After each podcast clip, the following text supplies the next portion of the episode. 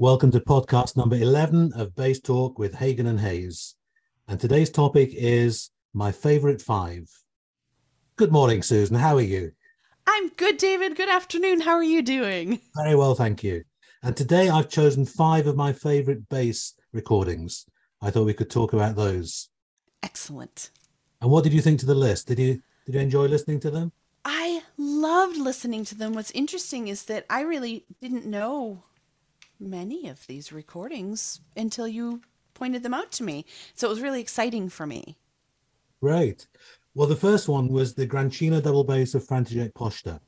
And František Pošta was my teacher. He was principal bass of the Czech Philharmonic for over 40 years and a really fantastic player, a, a complete musician. He, he, used to sing on the bass, really, really fantastic.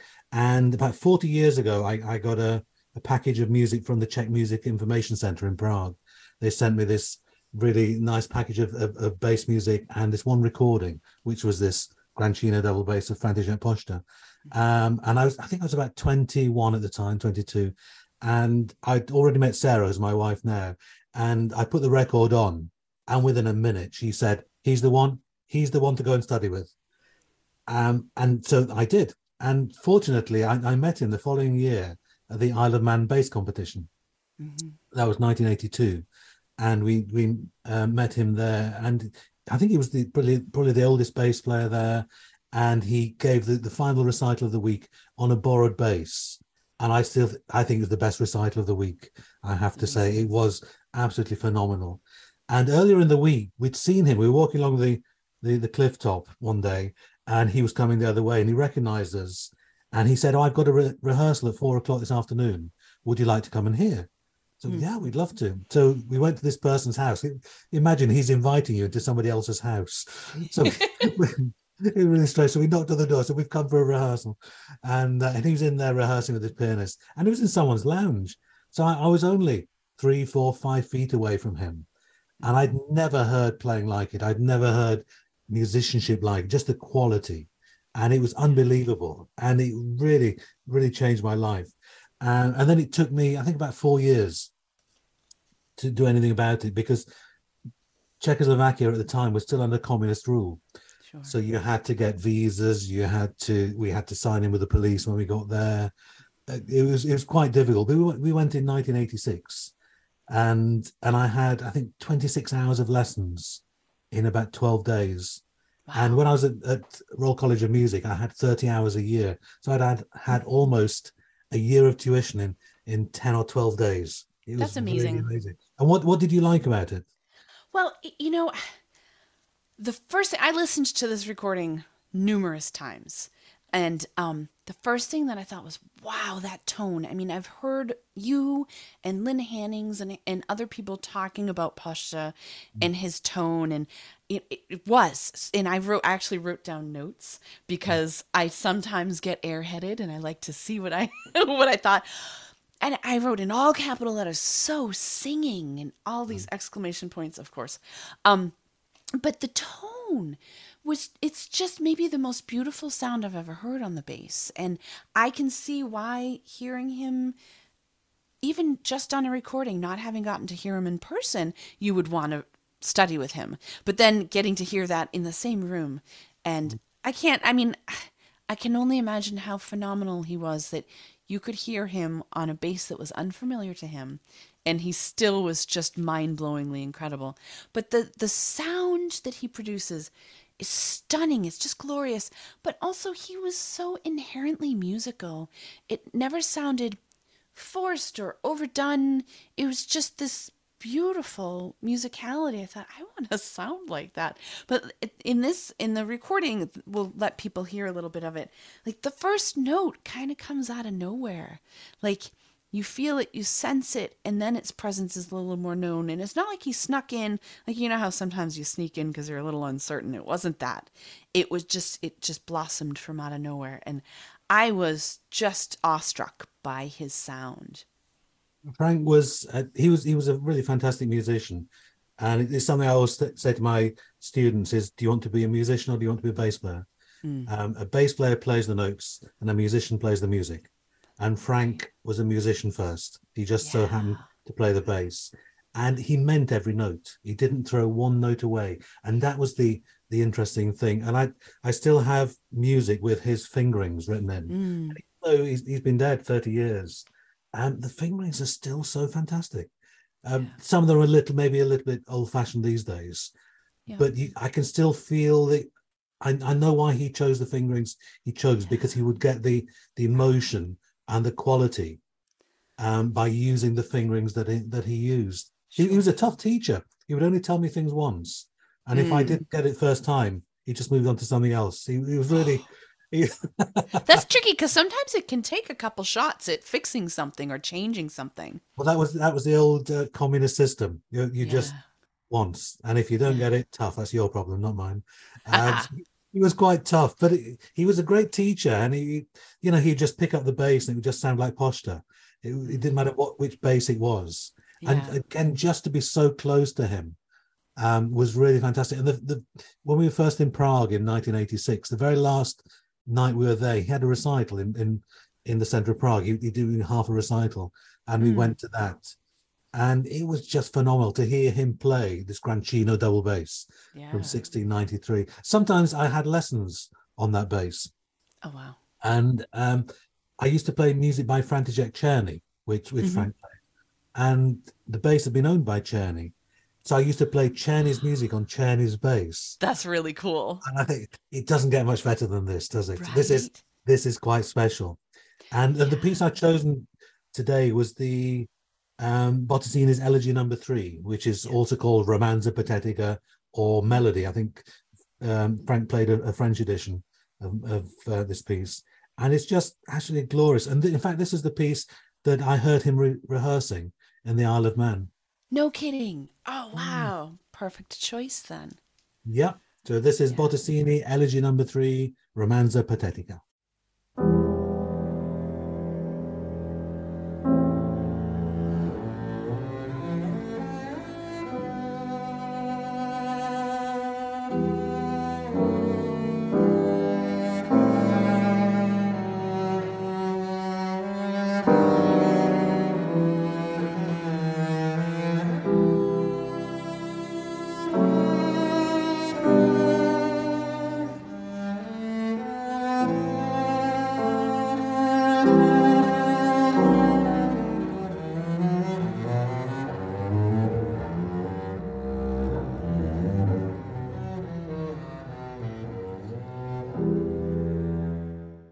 Which now brings me to my second recording. And the second one is Ludwig Streicher spielt Bottesini. Ludwig Streicher plays Bottesini. And this was the second record I bought. I only had one record in my collection. So I, I doubled my collection with him. It was, it so funny. I, I bought the, this record by uh, George Hortnagel, German bass player playing Dittersdorf. Ah. That was the only record in the uh, 1970s which was readily available. And I went down to London for a lesson and I had a bit of time. So I, I just wandered down Gower Street near the British Museum and there was a record shop there. So I went in, in there and I said, Do you have any bass records? And they had this one record, Ludwig Mhm. Streicher Spiel Bottesini. And I had two pounds on me. And this is so two dollars, and this was like one dollar eighty Oh wow. and I had 20 cents left. And I got about the journey back was, I think, four hours on the train. And I said I had probably two hours before. So I had about another eight hours to go.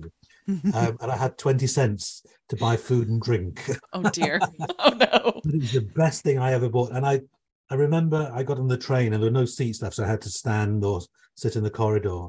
And I read the back of this this LP 4,000 times. And as soon as I got home, I haven't got time for food or drink. I had to go and put this record on. And this one record changed my life completely Mm. because I, I'd seen all this Bottesini music, but I'd never really heard anybody playing it. And there was this man who was human, not superhuman, playing it and playing it really fantastically. And I thought, if he can do it, I can do it. All I need to know is how to do it. And that's what I didn't know at the time. Um, and that was the the difficulty of getting from A to B. But once I worked out how to do that, it was fine. And and I I think even now, I think it was recorded in the 70s, late 70s, it still stands up. I I know the level of playing has in, improved, but I still think this is one of the best Bottesini recordings. Oh, it's great. Yeah. Um Streicher was the hero of a few of my college friends. And I remember not knowing who he was. I, you know, growing up in Boston, I was probably mildly obsessed with the Boston Symphony Orchestra. You know, it was right here in my own backyard. And I didn't realize or know or understand um, that you could play solos and record them. You could have a solo career. It was really not something that I understood. And I remember um, a lot of the hardcore BSO followers, you know, the students were like, "Oh, you don't want to listen to a Streicher. You need to listen to Chicago Symphony with Schulte playing the Beethoven symphonies, that sort of a thing." Um, and I heard a recording, uh, and it might have actually been this recording because it was it was a bunch of Bottesini, um, and I thought, "Wow, he's clean, clear tone, especially the high register. Really, the the harmonics are so fabulous, so singing. They sound effortless, um, and I I even in this recording I like the piano playing. I oftentimes don't even think about that. I'm so obsessed with listening to the bass player. But in this recording, I even was like, wow, this pianist is sensitive and, you know, really good at supporting but staying out of the way. Um, but yeah, Streicher's playing is absolutely beautiful. Uh, and it brought me back to the very first time I actually heard this piece. Um, was Ben Levy, who's a bass player in the Boston Symphony, had just gotten the BSO job and he was practicing backstage one day, and I didn't know the the tarantella, and I was like, "What is this? This is clearly Bottesini because it sounds like it, but what is this piece?" And he showed it to me. I was like, "Oh my god!" And but this recording of Streicher's, it's fun. It's just mm-hmm. uplifting and, and joyful to listen to. It is. I, I never heard him play live, but I did meet him. We had mm. dinner with him and his wife and daughter in Vienna. We went to their house, which was Sarah and I, which was really nice. So we spent four or five hours with them. It, it was really lovely. And uh, his wife was telling me about his career as a solo bassist. And um, when he was in his 20s, I, I think he was in the Vienna Philharmonic, and he decided he wanted to be a soloist. And all his colleagues made fun of him. Mhm. So he didn't bother. He decided not to. So I, I think he probably still played solos, but didn't pursue it.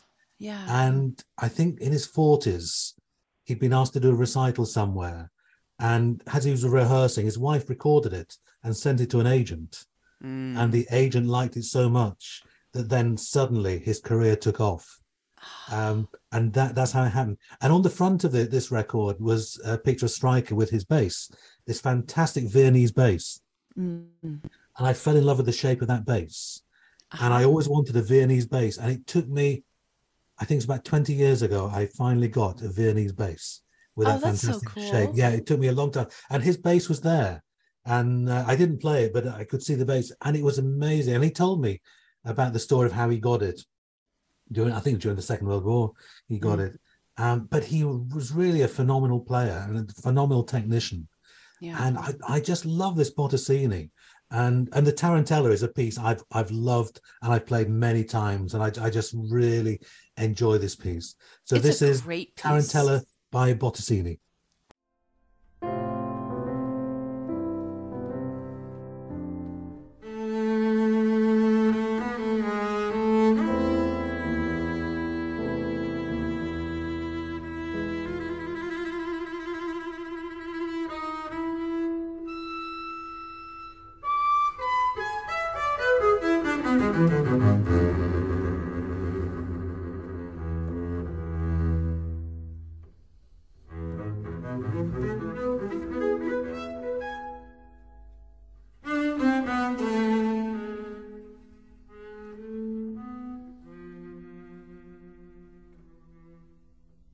Okay, my third one is um, Francois Rabbath and Frank Proto. Um, and again, I, I've met both of them. I met Francois. I, I went to his apartment. I was teaching in Paris, and we went. I was there with uh, Thierry Barbé, and we went to his apartment. He was showing me the new end pin for his bass, Mm. and we went to his favorite Chinese restaurant in Paris. And and Francois, I, I, I first heard him in my first term at the Royal College of Music in London. So I was 20. And he came and did a, a masterclass, and he was doing a recital in London the next day. And he played some of his pieces, and I was just blown away. And the thing I, I discovered about Francois is he taught himself because he didn't have a teacher. So he, he'd found this this method book by Edward Nanny, and if he didn't understand it, he found a, a technique so that it would work. So he just broke all the rules without realizing his break breaking of the rules, and then composed all this music. Um, and Frank Proto, Frank I'd known of for forever, and we we corresponded. And then I met him in Prague in 2016. Some nice photographs of, of Frank and I. And he, he very kindly wrote a piece my 60th birthday, and I, I wrote a piece dedicated to him, and I wrote a piece dedicated to his wife Lisa.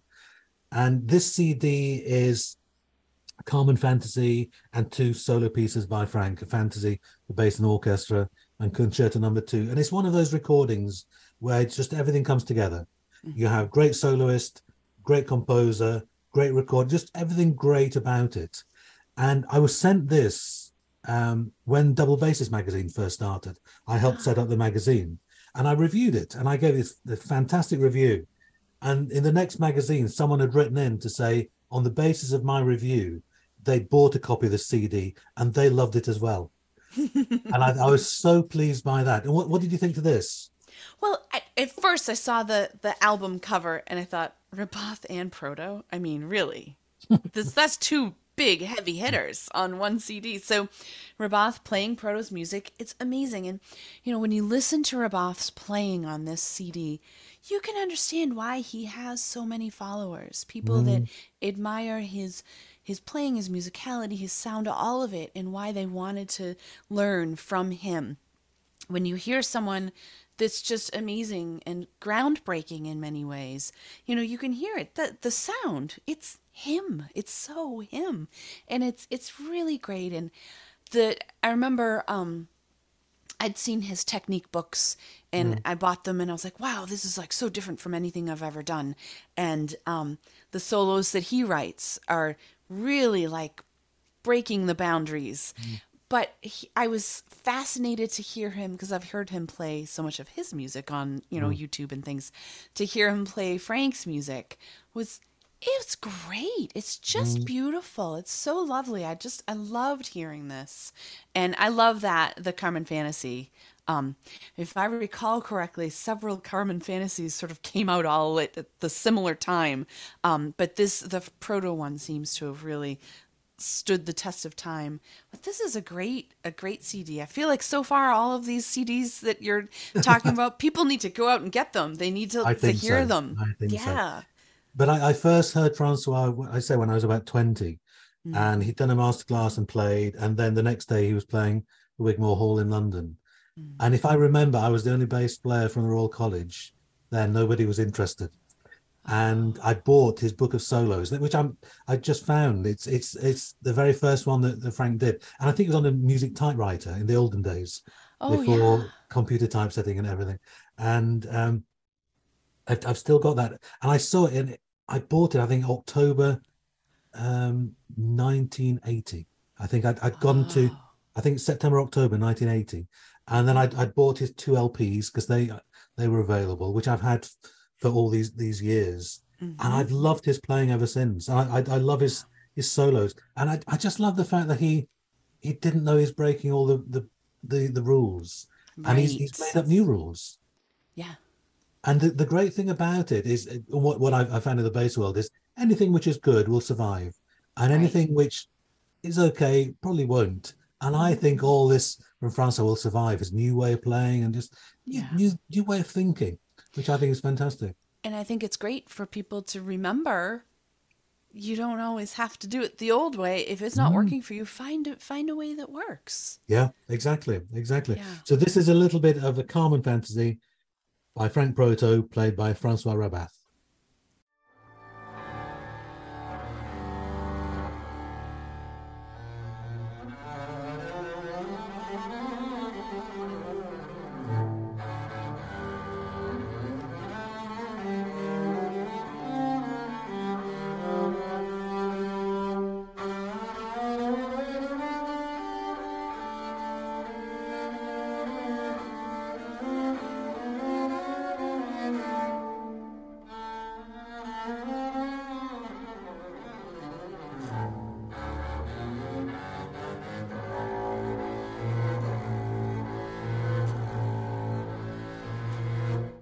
And now we move to the great Gary Karr. Mm. Gary, I I've probably known since I was about 17 or 18. Uh-huh. And he came to the Royal Northern College of Music in Manchester, and we lived a couple of hours away. And my teacher knew him, he'd met him, and we went to a recital, and I was just blown away. So he was only in his 30s, I think, then. Mm. And it, it hasn't changed. He was, I think, Gary Karr from day one.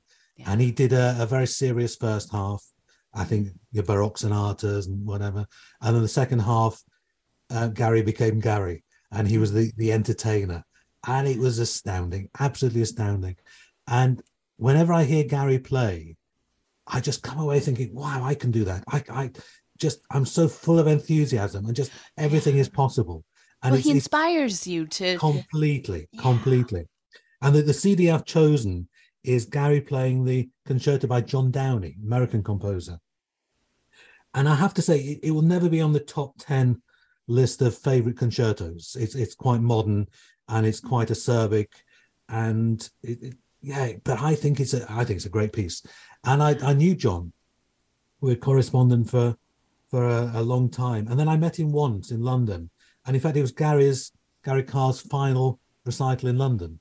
Uh, He was Oh. retiring, and I was there, and the hall was full. And so I, I got to, to meet John because Gary was playing the concerto. I think a couple of days later with the London Symphony Orchestra, and they were Mhm. doing a John Downey festival, which is nice. Um, and he, he was such a lovely man, John. He was he was quite old by then. I don't think he was very well, um, but but he was such a such a genuine and, and really lovely person.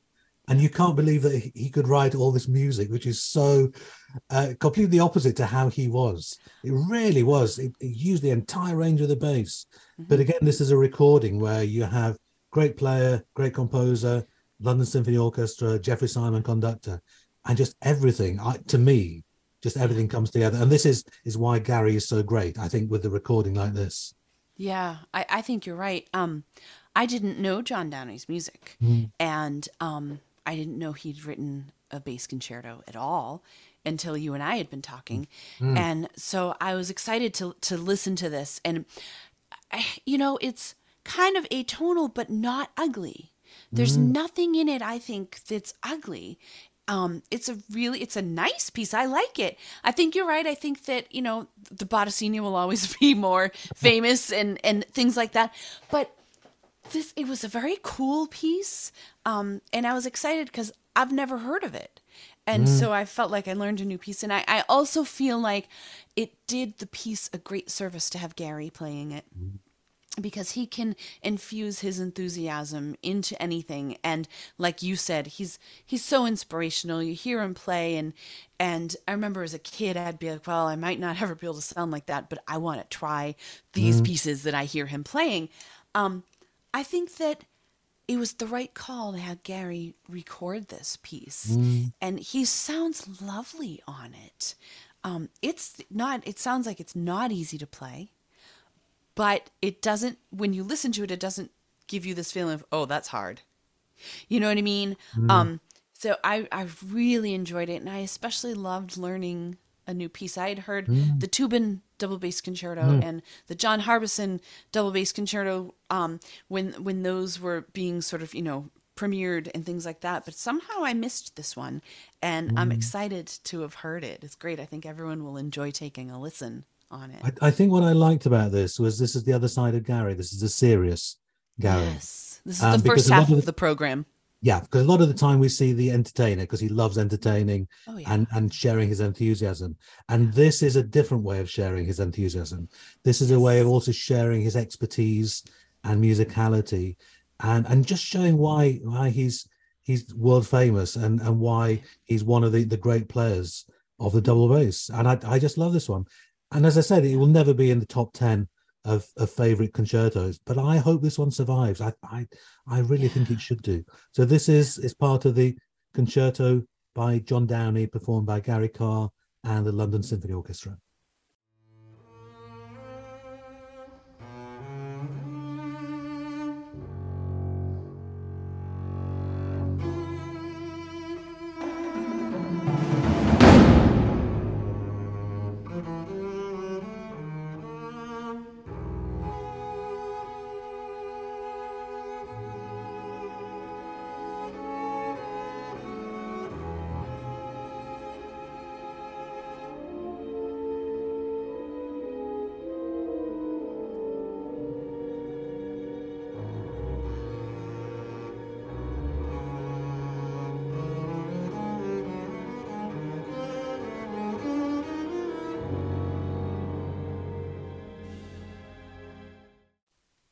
My final CD is Bottesini, of course it is. And is there anybody else? And it's duets, the three grand duets, the two double basses, Yeah. which I think he wrote when he was a student. They're dedicated to his teacher in Milan, uh, Luigi Rossi. Mhm. And uh, they were amazing. I, I bought two records of these uh, by two um, Italian players, probably um, in the 1970s, which I, I think were still great recordings. But suddenly, this one um, was recorded by Ovidio Badilla and Wolfgang Güttler. And Wolfgang, I, I never met, sadly. Um, really great player, really wonderful musician. Ovidio Badilla was a great friend of ours, and and we spent many many hours in his company. And and I always say to my students, Ovidio is the real deal. He was not only the best player I've ever heard in my life, probably the best musician as well, and also the nicest person. Mhm. He was really such a fantastic um, musician, fantastic bass player. And last time I saw him was in 2000. We were all um, working in Denmark together at the big bass convention. And he he'd recorded these, I think maybe a year before. And I'd, I'd bought the, the, the CD just before I'd, I'd gone to Denmark. And he so he was telling me about it, and he was saying that they were both Romanian, Güttler and Badilla. But he said they decided not to match sounds. They said they were both going to play in their own style and just put the two things together. And when I was listening to it, it just used to make me smile because just the sheer quality, and you could hear they're having a great time together. You could hear they were loving this. And they both had the technique. Video played bass one, Wolfgang Gutler played bass two.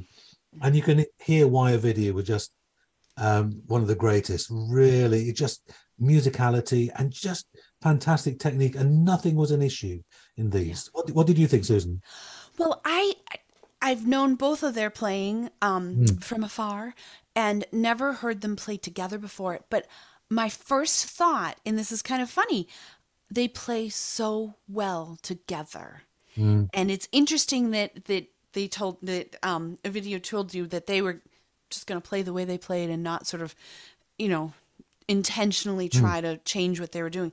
I just thought there were two distinct voices that worked so well together. It was just perfect. I I loved it and I thought that their interpretation of the piece was super fun. Um and there was also just like a recording engineer thing that I noticed is that they keep one bass in your left ear and one in your right ear if you're listening with headphones or um, I have a new monitor that has really good speakers built into it. And so I was listening on that because it's really nice with the bass low end. And I could you could hear them a little more separately in a good way because of the way it was engineered. And I loved that because it doesn't get muddled together at t- which, which can happen. Um, but I thought, um, God, there's so many tiny quotes from all of Bottesini's other pieces, concertos and duos and stuff in this in this piece. It's really really fun. It's like, oh, I know that. um, and the articulations were super crisp and really nice, but you know, tasteful and totally classy and completely Bottesini appropriate. I think. Um, and you know, I it always makes me sad when there are people that are gone that I never got to meet that are players that I really love because I think I would have loved to have heard them live. And this is one of those recordings, as much as I love it, made me a tiny bit sad because I thought I would love to be in the room hearing each of these players individually and together. Just, you know, it's a different experience than hearing it on a The recording. video was was just as good live as he was on the Mm. CDs, on the recordings. He, he was a phenomenal player. And we, That's we- such a talent. Yeah, and we shared his last birthday together. We we were all in, in Denmark. Oh, and nice. um, and, and he knew his wines. He, he, was, he was, we were really great friends. We spent every free moment with with uh, Ovidio. There's, there's me and Sarah, a video, Teppo Hauta-aho, and one of my students, Alex Forbes, Mhm. and we just loved each other's company. And it, it was the video's birthday, and he knew his wines, and he went out and bought bottles of wine for everybody, all the Oh, that's teachers. so It- nice. it was so nice. And I remember he, he just leant over to me and he, he just he pointed, he said, These are the ones for us. These are the best ones. Oh, So we we got the, the best wines. So we got to drink the best wines with Ovidio Badilla. And my, my favorite photograph is of of Ovidio and Teppo and me. It's one o'clock in the morning, and we're outside a kebab shop in Odense in Denmark. And we'd had a few drinks, and you know, you get to midnight, and I think one of us said, "Are you hungry?" So I am a bit, and somebody said, "I think there's a kebab shop open." So we walked down this kebab shop, and uh, and Alex, my, my student, took this photograph of the three of us. I've still got my jacket on from the, the evening concert, and uh, we've all got a, a, a kebab in our hands. And I remember Ovidio ate two kebab as well. We ate one. yeah, he he he loved life. He he did everything. He didn't know anything by halves. Ovidio. Yeah, yeah. He he was amazing, really. Um, but I I love this one just because it. I- The, the thing I, I thought about is it their playing makes these pieces sound like they're great pieces, which I don't think they are. I think they're good pieces. I don't think they're great pieces. Yep. Um, but they just sound almost great. I, was- I was really Yeah. quite quite impressed by this. It takes wonderful playing to make that happen too. Mm, yeah. You know? Yeah. but it was nice and as i say to spend so much time with Ovidio was was fantastic. When we, we first met him in in uh, Michaelstein Kloster Michaelstein in germany Mhm. um and he was the he was the the great big soloist there. We were just sort of ordinary people. Um, and i remember when he left he got this big big car and you know the rest of us would just say bye we're going now and just wave. And he'd got all the lights flashing and the the horn blaring and he's waving out the window. And I remember Sarah saying, only Ovidio, that only Ovidio would do that. He, he just couldn't leave quietly. It was so funny. And it is That's nice. It's, it's the nice memories I have of him. yeah. Um, and it's nice that over the years, suddenly people have found videos of him re- performing because we didn't think there were any. yeah, it's um, nice because they are. They're up there. Yeah. And it's nice.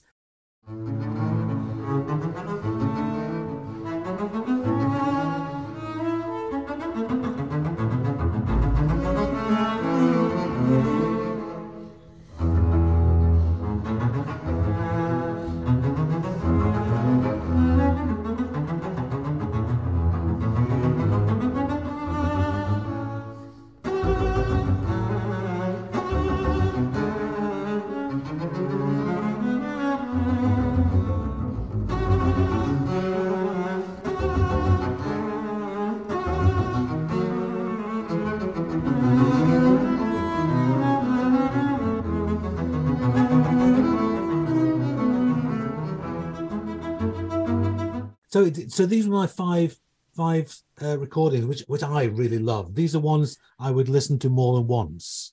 Yes. And I love them because there were five I didn't know. My um Good. yeah, my solo recording collection is more extensive than I realized, but much smaller than yours. Um and it's it's great because you know different different recordings than I do and these were treats. I just loved listening to them preparing to to talk about them with you. It was so much fun that I actually have saved you know, some of these are on YouTube you can find them mm. and I've actually bookmarked them so that I can Fantastic. come back to them. Yeah, yeah. But I think I'm a fanatic. I think one one of my directors of music, I, I once said I was passionate about this. Said, "Oh no, no, you're not passionate, obsessional." And I, oh, that's probably right, actually. Yeah. So I- I've That's good, collected recordings since I was about 16, yeah. um, and now I'm 26. I've got quite a few. Really. You've done it quickly. exactly, exactly. So Well, I we hope you've enjoyed them, and I hope anyone listening um, enjoys them. And, and, and any problems, do contact me, and I can send you details of the recordings. Yeah, I urge everyone that's listening to this, check these recordings out. I know we've put little bits in, Hmm. but listen to the full pieces and even the whole CDs or or you know, if you find them on YouTube, see where they send you. Sometimes it'll Hmm. send you down a little rabbit hole that can be very exciting. um, but take some time and enjoy listening to these pieces. I think everyone will really love them. Um, and I want to thank you, David, because this was great. I, I I love that you shared these recordings with me and with everyone else. It's such a treat to learn about new recordings I didn't know about. I have a lot to learn.